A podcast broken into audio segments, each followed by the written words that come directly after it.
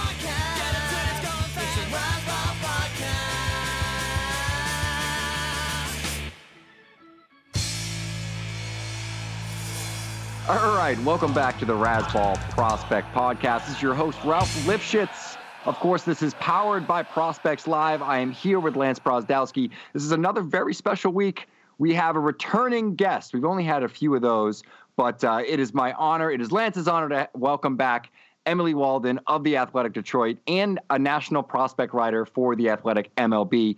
Emily, welcome to the show. Thank you so much for having me, guys.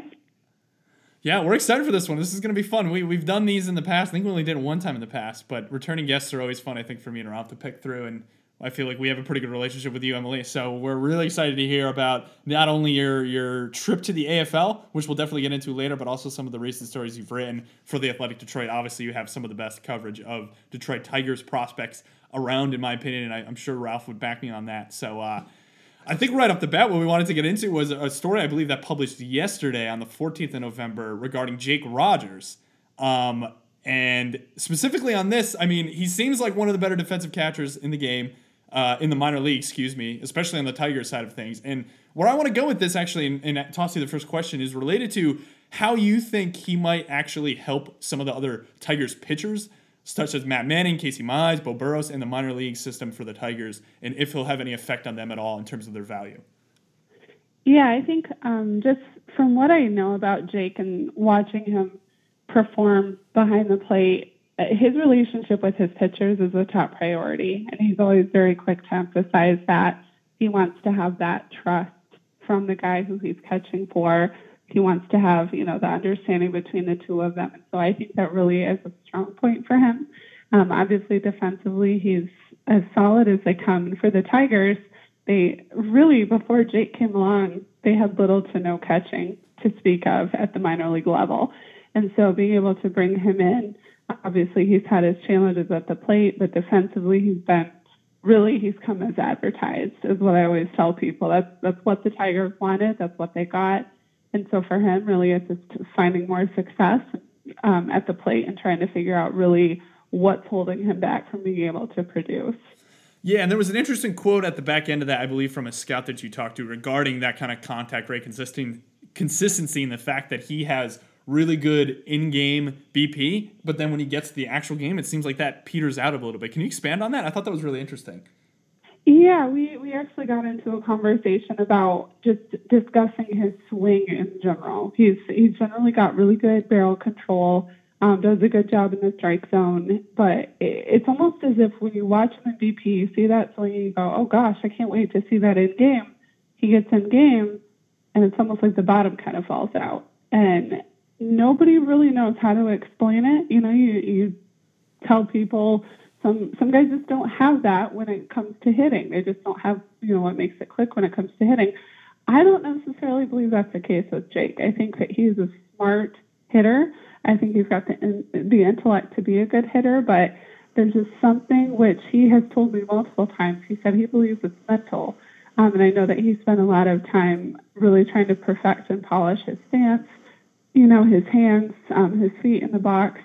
That was all stuff that he tried to tackle this year. And so for him, it's really just finding that missing piece. And I know the Tigers are really wanting to get that to click because he's already 23, I think, which that's about when the clock, you know, starts yeah. to tick a little bit louder. And obviously, he was at Double A this sure. year, so it's not like he's behind the eight ball, but he's really going to have to get that swing working if he wants to uh, to succeed against some of those more advanced pitchers down the road.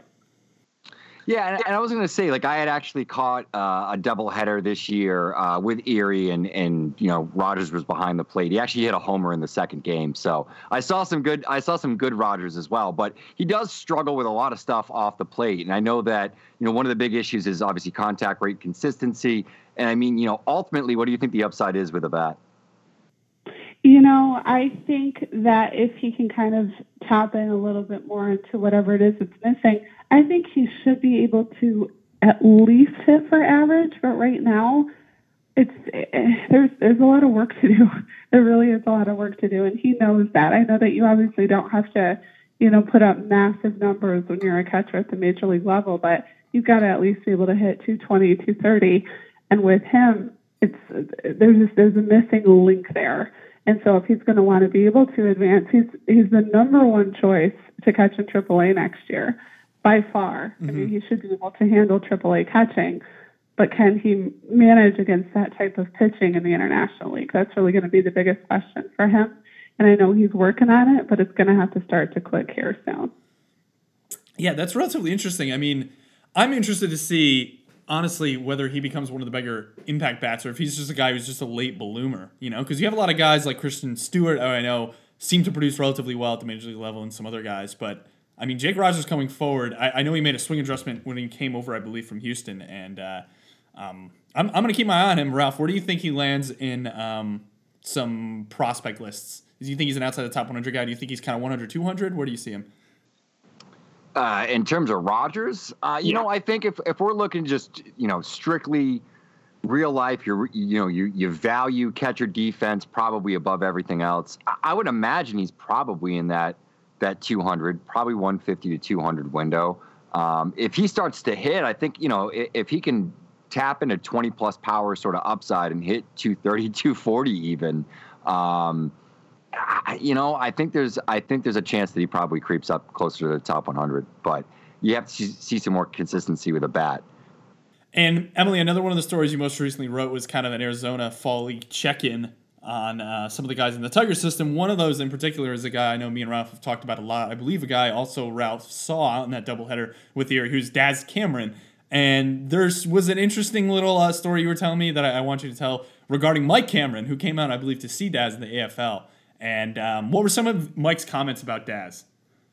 Yeah, he was able to come out. He just came out for, I want to say, for about a day. Um, he came out for the Fall Stars game. So he was able to fly over from Georgia, where the family is located, um, to catch that game. And the thing that I appreciate about Mike Cameron, I'm sure, you know, people remember him as a player, just having that big, very outgoing personality, always you know, the charisma and all that. And uh, mm-hmm. with Daz, there's similarities to his dad, but Daz is a little bit more soft spoken, um, just a little quieter overall in his personality. But with with Mike, he's he's very much a realist, and I think for him, he'll admit that there are certain areas that he thinks Daz is ahead of him.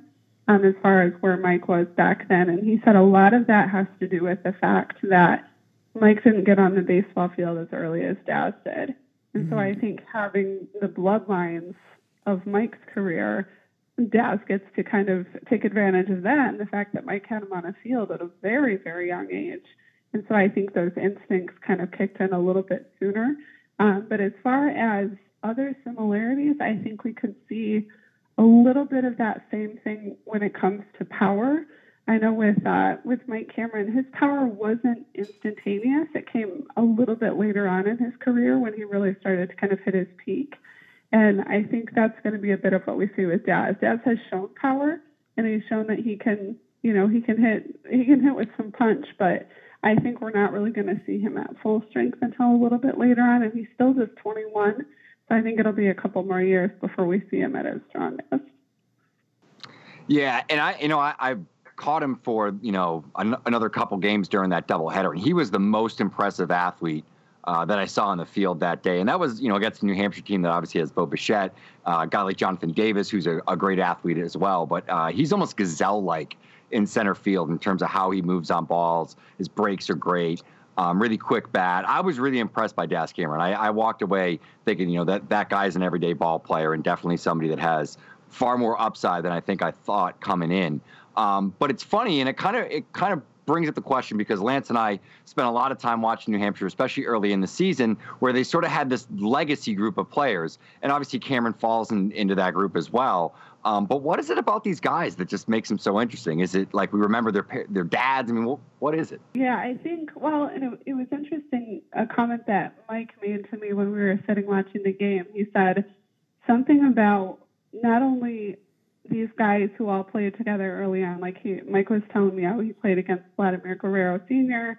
You know, he has a relationship with David Ortiz. A lot of these, um, a lot of these guys who just sort of connected early on. He mentioned Raul Ibanez, um, a few other guys too that stay in pretty regular contact. And Mike told me, he goes, the interesting thing about this, he said, obviously all these guys, he said, you know, like Vladdy Jr., you know, Daz, Bo Bichette, some of these other guys, he goes, they're all going to have that pressure of being compared to their dads with, you know, good reason, um, because they their dads had those reputations that went before them.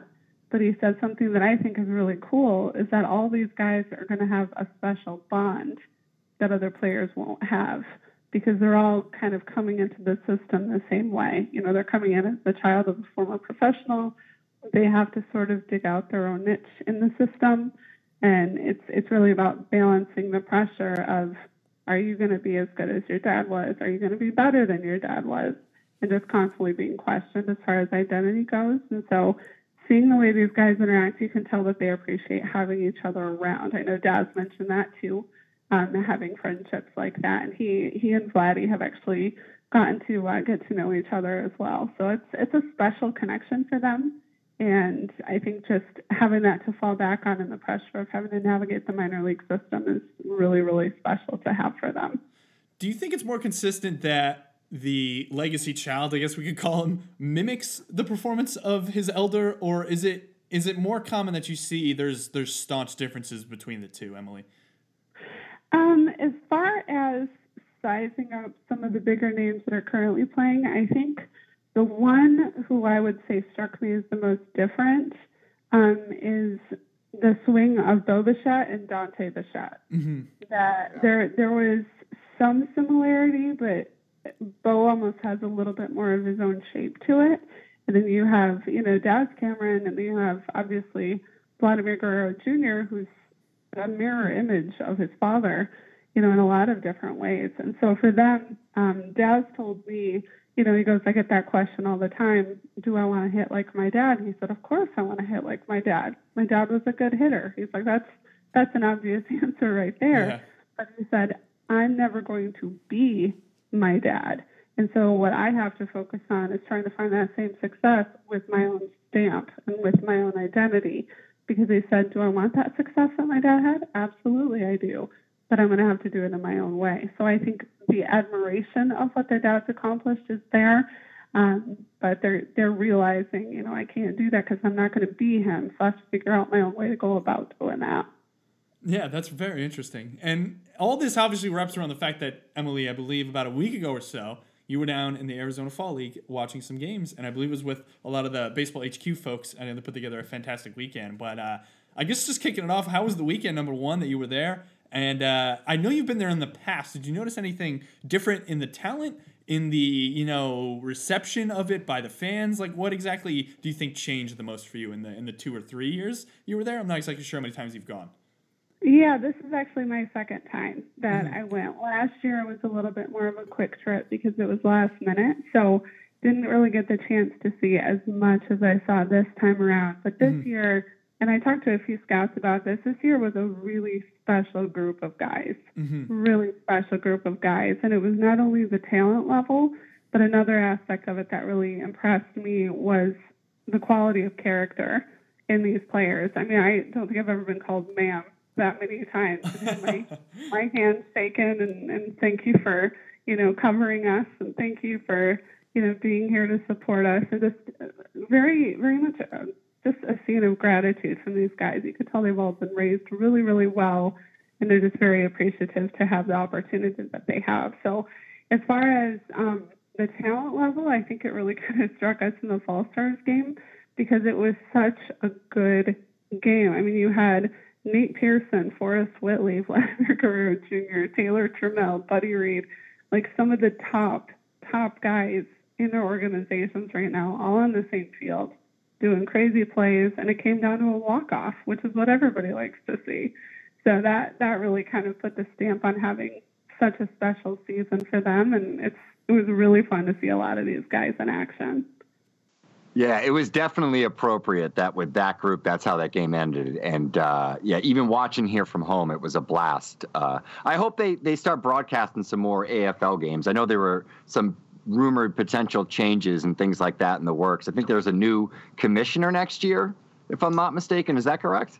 Yes, I believe that they are going to have a new one in effect for next season. And Mike Ferrin, who is one of my good good friends who handles a lot of the broadcasting for the fall the fall games, is um, he's very much in support of that idea. He loves you know having having more chances to kind of broadcast that stuff. So I know that he would definitely be a favorite to to provide more of that. He's based out of Arizona, so it's very much convenient for him.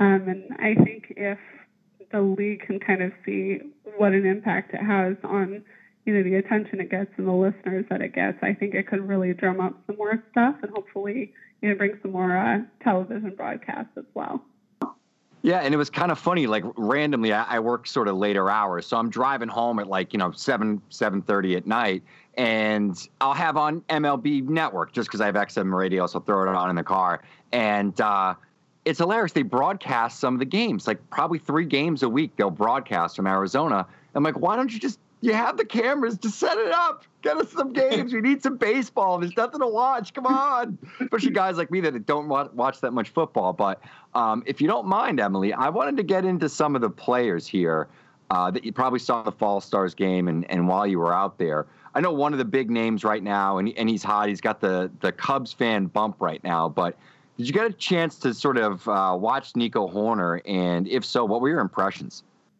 I saw a lot of Nico Hoerner, and it was funny because when I watched the South Bend affiliate earlier in the year, he hadn't obviously arrived yet because he didn't get there until the middle of the summer, and so I didn't get a chance to see him during the regular season with my schedule. Um, but what I heard about him was 100% true. He's so advanced as a hitter, so advanced as a hitter. He barrels everything. Um, he's got a lot more um, raw power than I expected because he's not he's not small, but he's not really overwhelming size wise, if that makes sense. Um, just Yeah. kind of like an average size guy. And so to me, I didn't expect to see that type of power from him. But he's so comfortable in the box. He understands, you know, um, you know, commanding the strike zone, so to speak. He's just, he's very, very confident as a hitter. And I know that a lot of people have kind of begged the question of if he'll stay at shortstop. Um, he handled it fine when I saw him. He didn't really show any missteps or miscues of any kind, and you can tell that he's he's really kind of a he's an Ian Kinsler type, is what I've kind of compared him to. He's got that you know get your nose in the dirt, gritty style of play, and there's been some some questions that have come up about if he'll possibly move to second in the future, which I could see that. I could see that working. I think he's got the profile for it, but you know, with with his athleticism, you know, he could find a way to stick it short. But I think ultimately it's going to see what kind of the need the Cubs have and where they'll decide to shift him if they do shift him down the road. And I know one of your personal favorite guys down there, Emily, was Jahmai Jones, I believe, of the Angels. He was a guy I believe there was a lot of other players admiring the work ethic of, and he's a guy that's kind of jumping on some radars, but at the same time, I feel like he's been overshadowed by some of the more dynamic athletic talent that the Angels have in Jo Adell and Jordyn Adams. So what did you see from Jahmai Jones? Jahmai, I think the most impressive thing about him to me was just the very steady, steady nature that he has. He's got so much raw power. He's built like a football player. His whole family is built like football players. Both of his brothers play football. Um, one of them, uh, T.J. Jones, he actually plays for the Detroit Lions. Um, so he he's got that bloodline of being a football player, and I know Jahmai played in high school um, before he shifted his focus to baseball. So he's got that that footwork of a football player. If you watch the way he runs, he definitely has that same footwork, but just a very very easy swing. Um, that was something that really impressed me is that there was very little effort to the power that he had with his swing. It's a very fluid swing, balanced swing. He he can control really, really well um, when he's in the strike zone. And so just the steadiness was really what was most impressive to me. Um, defensively, he's sound. He's just he's a very athletic kid. Very, very athletic kid. Not, I mean, little to no one is going to match the athleticism of Jo Adell. We all know that. That's just Yeah. Jo. Jo's a bit of a freak if we're going to be real about it. um, but with Jahmai, I think Jahmai's consistency. He's got a good eye at the plate. Um, he doesn't chase very often. They, the Angels really have a special thing with him. And I know um, I ran into Brett Ausmus, um, who obviously has a transitioned into a role with the Angels, and he particularly with finding time to talk with Jahmai because um, I think what he's really trying to do is get to know some of the more quickly moving prospects in the organization. So he's definitely one who's jumped onto a lot of people's radars. Great news. For a limited time, you can get one month free of Spectrum Mobile service. That's right, one month free with any new line. This exclusive offer is only available at select Spectrum stores. So stop by today. Our team of mobile experts are ready to help you switch and save hundreds on your mobile bill. Don't miss out on this incredible offer. Come see us at Market at Hilliard, Taylor Square, and Waterloo Crossing. Spectrum Internet and auto pay required. Restrictions apply. Visit store for details. Family. It looks a little different for everyone. For some, it's mom and dad. For others, roommates who feel like family. And for others, it's your significant other, their golfing buddies, your children, a high school soccer team starting lineup, and oh, look, they're all taking you up on the offer to stay for dinner, really testing the limits of that phrase the more the merrier. But no matter where you call home, Geico makes it easy to bundle and save on home and car insurance. Easier than making three frozen pizzas and assorted frozen veggies into a cohesive meal. Do you think that the Angels have one of the more underrated farm systems in terms of top end talent, Emily? You know, I don't know if I'd say underrated. I think that there there's good developments taking place. I think that they still have some strengthening that's needed before I'd, you know, qualify them as more of an underrated club. But I think some of the guys that they've gotten, like the Jahmai Jones, the Jo Adells, um, you know, all those guys, it's it's a strengthening system. But I think they still have a little bit of work ahead of them. And how about jumping over to a National League team now in the Cincinnati Reds? Uh, lefty bat, I know a lot of people are very interested in terms of the combination of tools that he's able to provide. Is Taylor Trammell, who obviously is uh, probably one or two on that list after Hunter Greene went down with Tommy John. Maybe it's Trammell one now on most lists. But uh, did you see him use all five tools? Do you believe in all five tools manifesting at the major league level? Um, I think that's probably the question I'm most interested in because he seems to be one of the guys in the kind of maybe Lewis Brinson variety of, of player, of minor league player, where it's a lot of tools that we hope they all can hit. But do you think there's any risk that maybe only one or two hits and he's not an elite talent? You know, from what I saw from Taylor, you know, going back to the character thing, Taylor is probably one of the most, you know, kind-hearted, respectful kids I think that I spoke to the entire time that I was out there, and that that always impresses me when you can have that type of success and then still manage to keep a good head on your shoulders. And that's absolutely what Taylor has been. Um, and as far as all five tools, I would say I saw all five, but not to the degree that I'm convinced that they'll all translate, if that makes sense. Um, I, I saw bits and pieces of them though, and I think for him, I, I'm trying to remember. Is he? I think he's 21. Yep, Is he's 21. correct? Yep. Yeah, I- and so I think it, being at the age that he's at, he's a lot like Daz Cameron. He's also really good friends with Daz Cameron. Um, and so having being at that point in your development, I think that there's a chance that they could translate. Um, and the the challenge with the fall league is that it's very small sample size, very small sample size. And so I think next year we'll get a better idea of how much he develops in off-season training, how he does in the spring, and then we could see a lot more mature version of him next year, and that'll tell us more to the story. You know, it seems like every single player we're going to ask you about today is an absolute freak athlete. So I'm going to jump into another one, and I think a guy that has had, uh, I guess, disjointed uh, professional career thus far since coming stateside, and that's Luis Robert, uh, not to be confused with Lance's favorite Louis Robier. But uh, what were your impressions of Luis Robert? You know, I was, I can very vividly remember my first interaction with Luis, and that was standing during batting practice.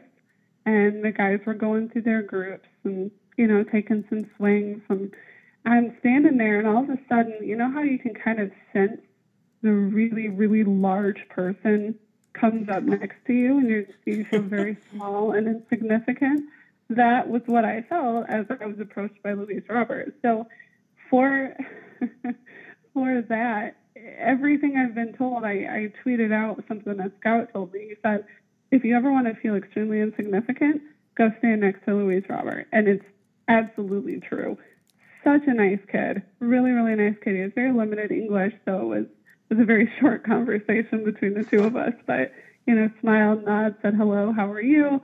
And he was off and finished his work. And I just thought that's a very, very large human being right there. Very, very large human being.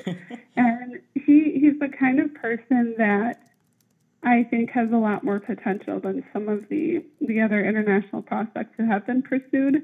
Um, I think some of them, I don't want to say fizzled. I think that's a little little harsh of a term, but some of them maybe weren't quite as elite as first advertised. But I think with Luis, if he can stay healthy, that's really a big thing for him. If if he can stay at 100%, I think he's really going to be a big contributor down the road. And he showed a lot of that during this fall season.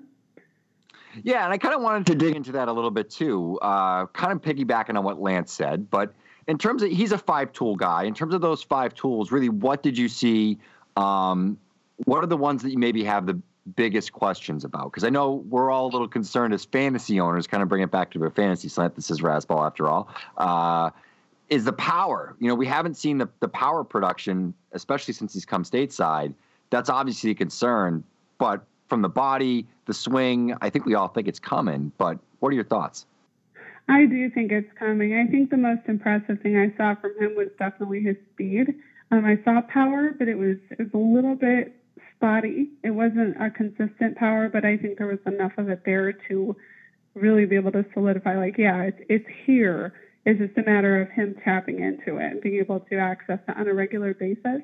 Um, and so I would definitely agree with you on that. I think in regards to who he will develop into is going to be somebody really fun to watch. I just I don't think all the pieces are quite there, but you know if you if you are a fantasy owner, don't take that as write him off. Take that as you're going to have to be patient, which I know is the last thing the fantasy owner wants to hear. Yeah.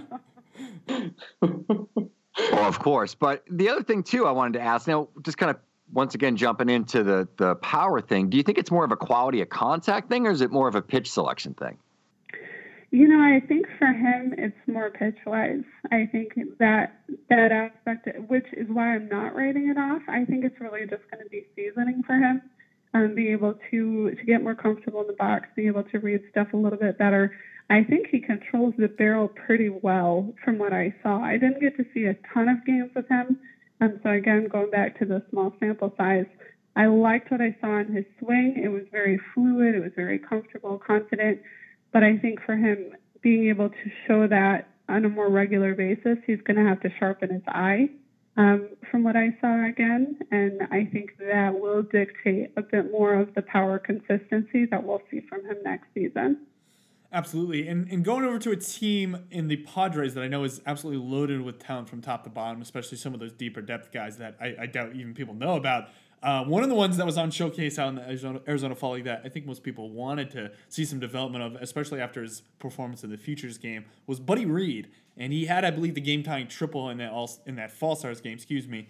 And uh, another lefty bat here, a little bit longer of a swing. There's some swing and miss there, but he's another supreme athlete as well. Um, how does he compare to Robert, Robert, excuse me, geez, and Trammell, Emily? I always slip up on it. Luba, so, geez. you're so French. No, I think I think for Buddy Reed, and I I got to see a lot of him when he was in the Midwest League, um, not not too long ago. Um, and the thing that I really was impressed most with most with with him was the fact that he was able to show power from both sides of the plate. And for his build, you wouldn't expect that because he's still he's a bit on the skinnier side. He's a tall tall guy. I want to say he's about six four, um, but he's bulked up a little bit. And, and I think for that, it's showing that he's got a little bit more pop to his to his swing, which is only going to make him more valuable. Because as a defender, I mean, he's like a seven runner. He's just insanely fast. And there was there was kind of a running joke going um, about who was the fastest guy on the team because I think it was I think it was Pache that they were talking about as being the fastest guy on the team. And as I was told from one of my contacts, um, Buddy Reed didn't want to take that line down because he believes he may have been the fastest guy on the team. So a lot of like really good natured competition um, that took place in the fall league, and all these guys have so much respect for each other, and um, that that was one of the the fun parts about it. But yeah, with Buddy Reed, he for him, I think it's going to be pitch selection. Um, I saw him saw him chase a little bit when I was down there, um, but his contact was really really good when it when it was there. So I think for him, it's going to kind of be reading off speed stuff a little bit better, and I think that should come with time. Do you think Buddy Reed or Cristian Pache would win that race, Emily? I want to know. You know, It's I tough, right? say- I would say Buddy Reed just because I know how stubborn he is, and he doesn't he doesn't like to lose. I love it. Yeah, forget the forget the Phil Tiger uh, golf off on uh, Thanksgiving. We should just we should just schedule that race and we could stream that live and have people pay money to watch it because I think I probably would. Or like a, or like a, a, home run hitting competition between like Peter Alonso and like uh, I don't know I don't know I guess I guess Will Craig right now because Will Craig Yeah. is, is is all the rage. Did you catch any Will Craig by the way while you were out there, Emily? You know, I only saw one game with him, and uh, it showed some pretty good stuff. But it was it's so hard when you only see one game, and that was the first time I saw him all season. So it was kind of hard to gauge, you know, exactly progress or projection. But it was still it was fun to watch him because I've obviously read a lot and seen a lot of video and talked to scouts Yeah. about him, and um, definitely put up some good stuff this year for sure. Yeah, I saw him down in Bradenton at the beginning of 2017, and then I saw him last summer in July, and he was like a completely different hitter. I mean, just entirely in terms of the swing. I mean, he just looked like a different guy. Um, so I, I'm hoping, I'm rooting for him that he can continue to tap into more power and uh, maybe get a little bit of his uh, his his uh, on on base ability back because he kind of lost that a little bit as he sold out for power. But Lance, any other prospects you wanted to ask Emily about? From her fall league uh, Stay. Yeah, well, I mean, just along the lines of some of these Will Craig style guys that maybe people don't know about, were there any non top prospects that stood out to you, Emily, that you kind of came away from from the weekend with uh, a, a renewed or inspired interest in? Yeah, I would say as far as maybe names that aren't quite known as well, um, Shed Long, one of um, Taylor Trammell's teammates, um, he was somebody that showed really some very scrappy play, which I loved. I love seeing guys who will, you know, chase everything defensively and are darting all over the field. And um, he was definitely one who uh, who showed some of that as well. Lucius Fox, um, he was another one that um, a couple of scouts actually came over and asked me about Lucius Fox because I had mentioned to somebody that I had seen him play at the lower levels before, and he he caught attention. He really caught attention. He's a little bit like a like a quick twitch energizer bunny defensively. Like he'll dive after everything, chase after everything. Just a really good high energy presence to have. Um, and then Austin Listi, who was somebody who kind of came out of the woodwork. I, I had Yeah. heard his name before, Um, but the really what impressed me the most, I think, was the power that he had. Kind of deceptive. you don't really necessarily expect that from him, but he put up um, some really good raw power at the plate in the games that I saw. Um, and then another guy who's kind of climbing the ladder too a little bit is Ryan McKenna from Baltimore. Um, he, he was somebody who put up some very impressive offensive numbers. Good contact rate, really good play discipline. Um, and he's somebody that Orioles fans should definitely be excited about.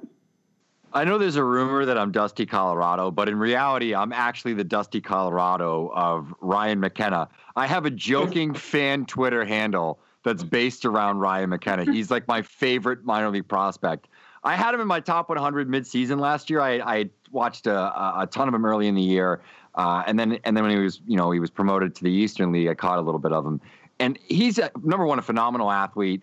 I, I love uh, the uh, the plate approach. You know, he takes a ton of walks, takes a ton of pitches, fouls stuff off, battles from at bat to at bat, which always sells me because that's a guy that's going to grind pitchers down and that's going to click in the major league level and it's, it's going to allow him to get to his power, which he's done this year. He made a really slight swing adjustment, dropped his hands a little bit, and he's been hitting a lot more fly balls, driving the ball a lot more. And he's probably this isn't saying much because they're full of softball players, but he's probably the best runner in that Baltimore organization. Um, I love Ryan McKenna. I think he's going to be like a, a future borderline all star center fielder. I'm a nutcase about, about him. I'm not saying he's going to be Mike Trout, but I'm, I'm saying he's going to be Mike Trout. I love it. And, and obviously, Emily, we mentioned at the top of the show that you cover the Tigers prospects and the very deep knowledge of them. I think you just kind of redid your top 30 or 20. I think it might have been 20. But uh, I think I wanted to dig in. I think me and Ralph both wanted to dig into a little bit more of some of maybe the sleeper pitchers and hitters that you think could become more relevant in the next couple years that maybe people aren't talking about, specifically on the Tigers list. Yeah, I would say um, pitching wise, some of the guys who I've been championing, so to speak, um, specifically are Zac Houston and John Schreiber. Um, Schreiber was one who was sent out to Arizona, and I got to see him through a couple outings. And for him, the thing that the thing I really like about Schreiber is the fact that he has so much deception, but he's starting to realize what he has to do to survive against more advanced hitting. Um, he made the jump to Double A this year, and really, he'll tell you he goes, it, it, wasn't pretty. It was not a pretty transition. um, going against Eastern League hitters is not easy. That's that's kind of the the thing where it starts to click for hitters. And so if you're a pitcher who doesn't have 97 miles an hour in their back pocket, you really have to get deceptive. And so the fact that he had the challenges he had early in the year and he was able to make some adjustments and showed some good success out in Arizona, that's that's a big step for him. And then with uh, Zac Houston, um, he's somebody who I've seen since the get go, and he really kind of came into his own this year. Um, got the chance to show some of his stuff in Toledo um, at the AAA level, and that's that's a big piece for him because he's got the velocity, he's got the off-speed mix, and for him it's just a matter of polishing that. And the the success and just how advanced he was at that level early on was really impressive to me. So those are two arms specifically that I've really been excited to watch. Any any bats in particular? Uh, and actually, I wanted to ask you: Have you had a chance to catch any uh, Brock Deatherage or any Cody Clemens?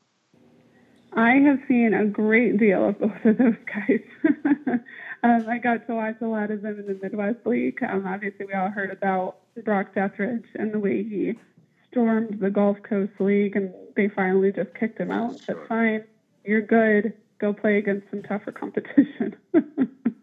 and so, getting getting him um, sent to West Michigan, Cody Clemens actually started out in West Michigan. That was his first assignment both of them, I think, are really going to be fun guys to watch. I personally think Deatherage was a bit of a steal um, for the Tigers. There is some some swing and miss issues for him as a defender. He's found he's about again about a seven runner.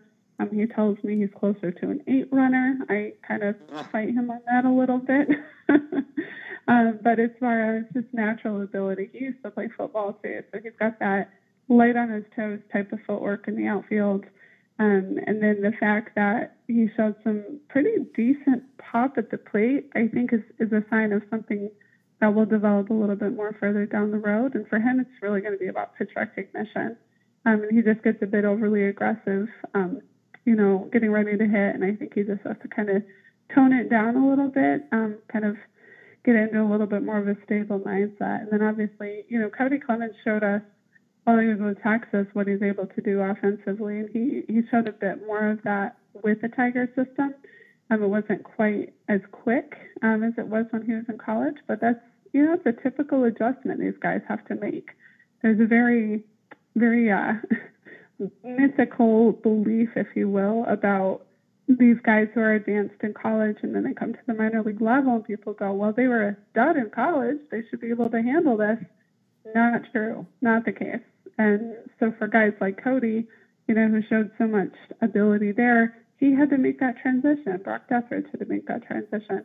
So it's going to be a process for them. But they both made huge progress, finished the year in the Florida State League, and I think they could move pretty quick next year if they see the same success. Yeah, I was unfortunate because all of those good prospects that the Tigers drafted, any of the interesting players, none of them touched Connecticut.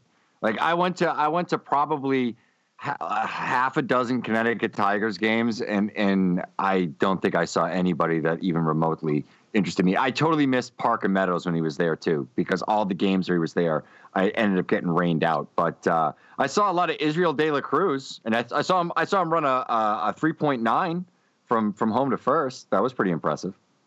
Yeah, he's somebody who he's kind of been off the grid a little bit, but some of the stuff he put up this year, I think, really started to catch attention. And yeah, like with with the weather, like Connecticut had a tough year.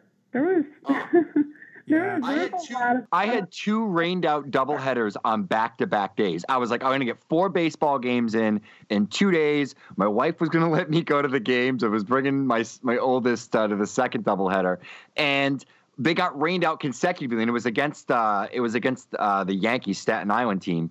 So they were loaded with pitchers. It was like Gil Contreras. There was all these guys that were going. And I missed all of them. Yeah, it was a rough year with weather there for sure. and looking forward to next year, where hopefully the weather is better all across Oh, the United States. so. Uh, who are some? Uh, yeah, I'm interested, Emily, in not even players specifically, but maybe even just trends or anything you're watching in particular as far as the Tigers organization or outside of the Tigers organization that interests you heading into 2019. Yeah, I would say specifically with the Tigers, um, I think we're seeing more of the upswing of the pitchers we've been talking about for so long. Um, I think when the main guys that they got, like, you know, the Beau Burrows, Matt Manning, um, we'll see Casey Mize for the first time next season, I think we're going to see that group shift pretty quickly upwards. I mean, that is something that the Tigers are wanting. Um, the trend that I would like to see improve is positional talent, which Detroit does not have in the pipeline right now, at least not for a couple more years. And so for them, hopefully they're able to kind of take advantage of some of the free agency that's available. Um, we'll see what they do in the Rule 5 draft. They've got two slots open on the 40 man right now, and they have until November the 20th to protect guys. So that's going to be pretty interesting to see who they choose to protect and what type of moves um, they're going to make. Because they've got guys like Anthony Castro, who really he did some really impressive stuff this year. He added a couple ticks to his fastball.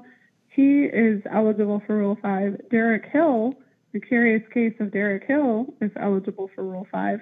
And there's a couple other guys that we're going to have to see what they decide to do with them because they're in a rebuild, as we all know. So they're going to have to make some moves, shift some things around. And I personally, I'm curious to see what they decide to do with that.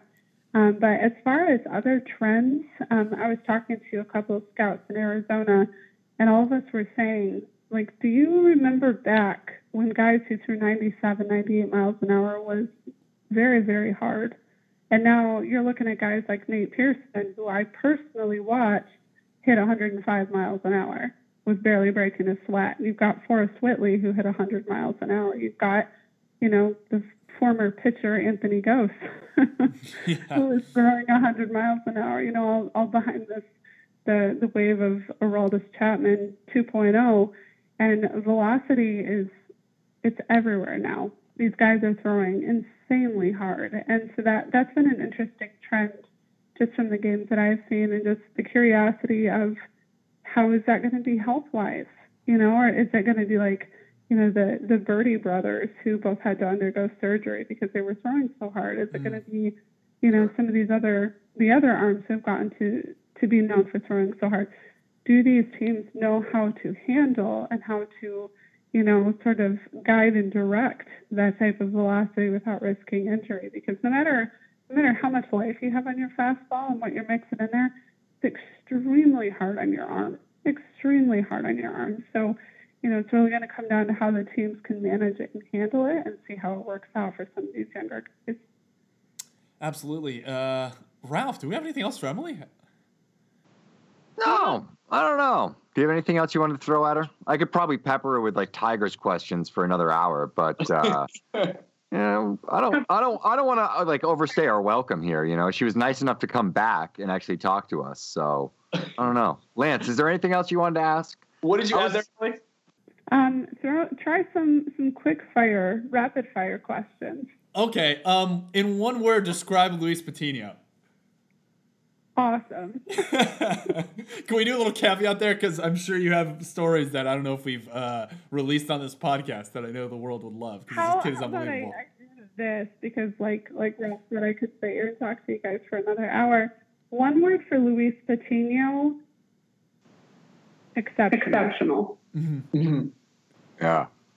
It's it, he is just absolutely exploded. It, it seems like this the second half of this season. I mean, I, I mean, do we all agree that he's a top 100 prospect at this point? Yeah, I, I would say he is. Yeah, I, I think I think that's pretty simple, and I almost feel like he's leapfrogged a lot of arms in that system and players that we thought were really interesting. And, and I know you actually got a chance to see a lot of um, Fort Wayne players. So, who was the guy that impressed you outside of Patino? Who's the guy that impressed you the most in that Fort Wayne team? Um, yeah, the ones that I remember that I got to see at least a pretty good amount of time from, um, which, and Lance, you and I have talked about him saying his name correctly, Esteury Ruiz. Yeah, I believe it's Estuary. I think. I think. Estuary. That's a name I've always struggled with, but he was one who I really enjoyed. Luis Campusano, um, he was another one. And um, Michael Cantu showed some good stuff. Um, Gabriel Arias, he he's raw, but I think there's a lot of potential there. Um, and I know that that's somebody that um, the Padres have mentioned that they really like as far as projection goes. Um, Jack Suwinski, he was kind of a an, a pleasant surprise um, for the team. And then Tirso Ornelas, he was um, somebody who they got out of Mexico, um, who went from, and I quote, being pudgy when they first discovered him, and he's somehow transformed into a little bit of a Hercules type build. Yeah.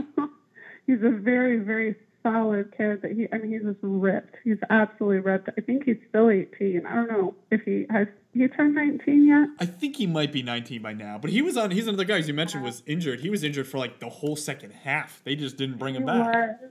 Yeah, and I believe it was something that had to do with his wrist, if Yeah. I remember correctly. It was some kind of a wrist injury.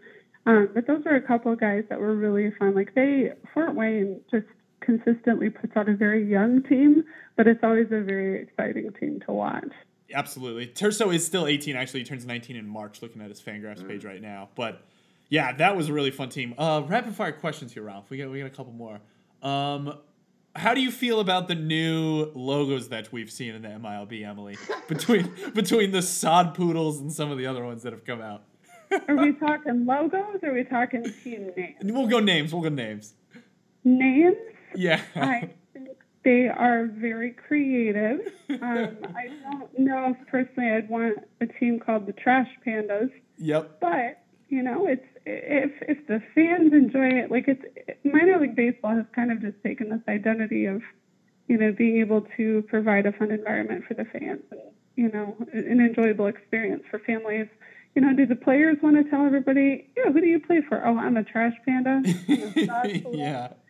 you know, it's not it's not something that they I think particularly take great joy in. I think they try and you know find the humor in it. I remember I, I spoke with a player um, with the Orioles system who was in Double A with um, the Bowie Bay Sox, and he said that he and a couple of the guys sat around one night and they thought, "Do any of us know what a Bay Sock is?" That's that's, a and he good question. were all, they all just kind of sat there, and he said, "We've got a mascot, but it's not like a sock." He goes, "I think it's a fish, but I don't know." he goes, "We're all kind of confused most of the time." Oh man, I don't I don't think anyone will be able to tell what a trash panda or a sod poodle is. So uh, I, I think that goes without saying that there are some very unique minor league names out there, and I'm sure many more to come. I feel like they have to outdo themselves every year. Um, but any other rapid fire questions here, Rob, before we let Emily go? Sure, I have to ask about Park uh, Parker Meadows before we get off here. All right. What have you What have you heard about Parker Meadows from folks in the organization that you talked to? I think that we are going to see what the Tigers are hoping we see. I have only seen very limited stuff from him. I didn't actually get to see him in person this year because of my my travel schedule and his promotion schedule and all that, but I think we are going to see what we're hoping for. I don't know if it'll be as flashy as some people are hoping for, but I think there's power there. I think there's speed there. I think there's instincts there. And I think it's going to be a process of him just sort of developing his identity. But I think the athleticism and the power that he's got at such a young age, I think are really going to, they're going to be fun to watch develop over the next couple years. I like it. Emily, thank you so much for joining us as always here. Um, we have to do this. This has to be like a perennial thing. Every year we have to sit down with you and pick your brain again because you get out to so much baseball and we love the perspective and the reporting you do that you are able to shine a light on a lot of the guys from a different angle than me and Ralph do, sitting here watching video and getting out and getting looks. But I, I love the reporting angle you take on a lot of things, and me and Ralph both ad- admire and uh, are very thankful that you came on once again. Um, anything you want to plug? Um, I would say really the only stuff that I have coming out right now, I've got a fun little feature with, um, you know, Sarah that I actually can't divulge too much information about. It's going to be very, very fun though. So keep it, keep an eye on the Athletic MLB for that one. It's going to be a little minor league twist to it. Um, and then I will have, for Tigers listeners, I'll have my Rule 5 protection predictions um, for guys who I think the team will choose to protect once the deadline comes around. And then we'll have to kind of wait and see who will be available when uh, the Rule 5 takes place and see what else happens. This could be a really interesting off season. I love it. All Emily's work can be found uh, by searching your name, Emily Waldon, I believe, at theathletic.com. You're also Emily C. Waldon on Twitter, right? That's that's your handle, I'm Correct. pretty sure. Awesome. Follow you there. You have a ton of followers, and you are often generous with the likes and the retweets, which we very much appreciate. So, for everyone at the Razzball Network here and Prospects Live, we really appreciate it, Emily, again, for you coming on. And uh, to everyone listening, check out Emily's stuff. Check out the Jake Rogers post. The AFL uh, check-in story was really, really good, really good if you're into Tigers prospects. And keep an eye out for that uh, that column with Eno Sarris because I'm sure that's going to get a lot of buzz, and we all love Eno as well. So thank you very much to everyone for listening. Enjoy the rest of your day.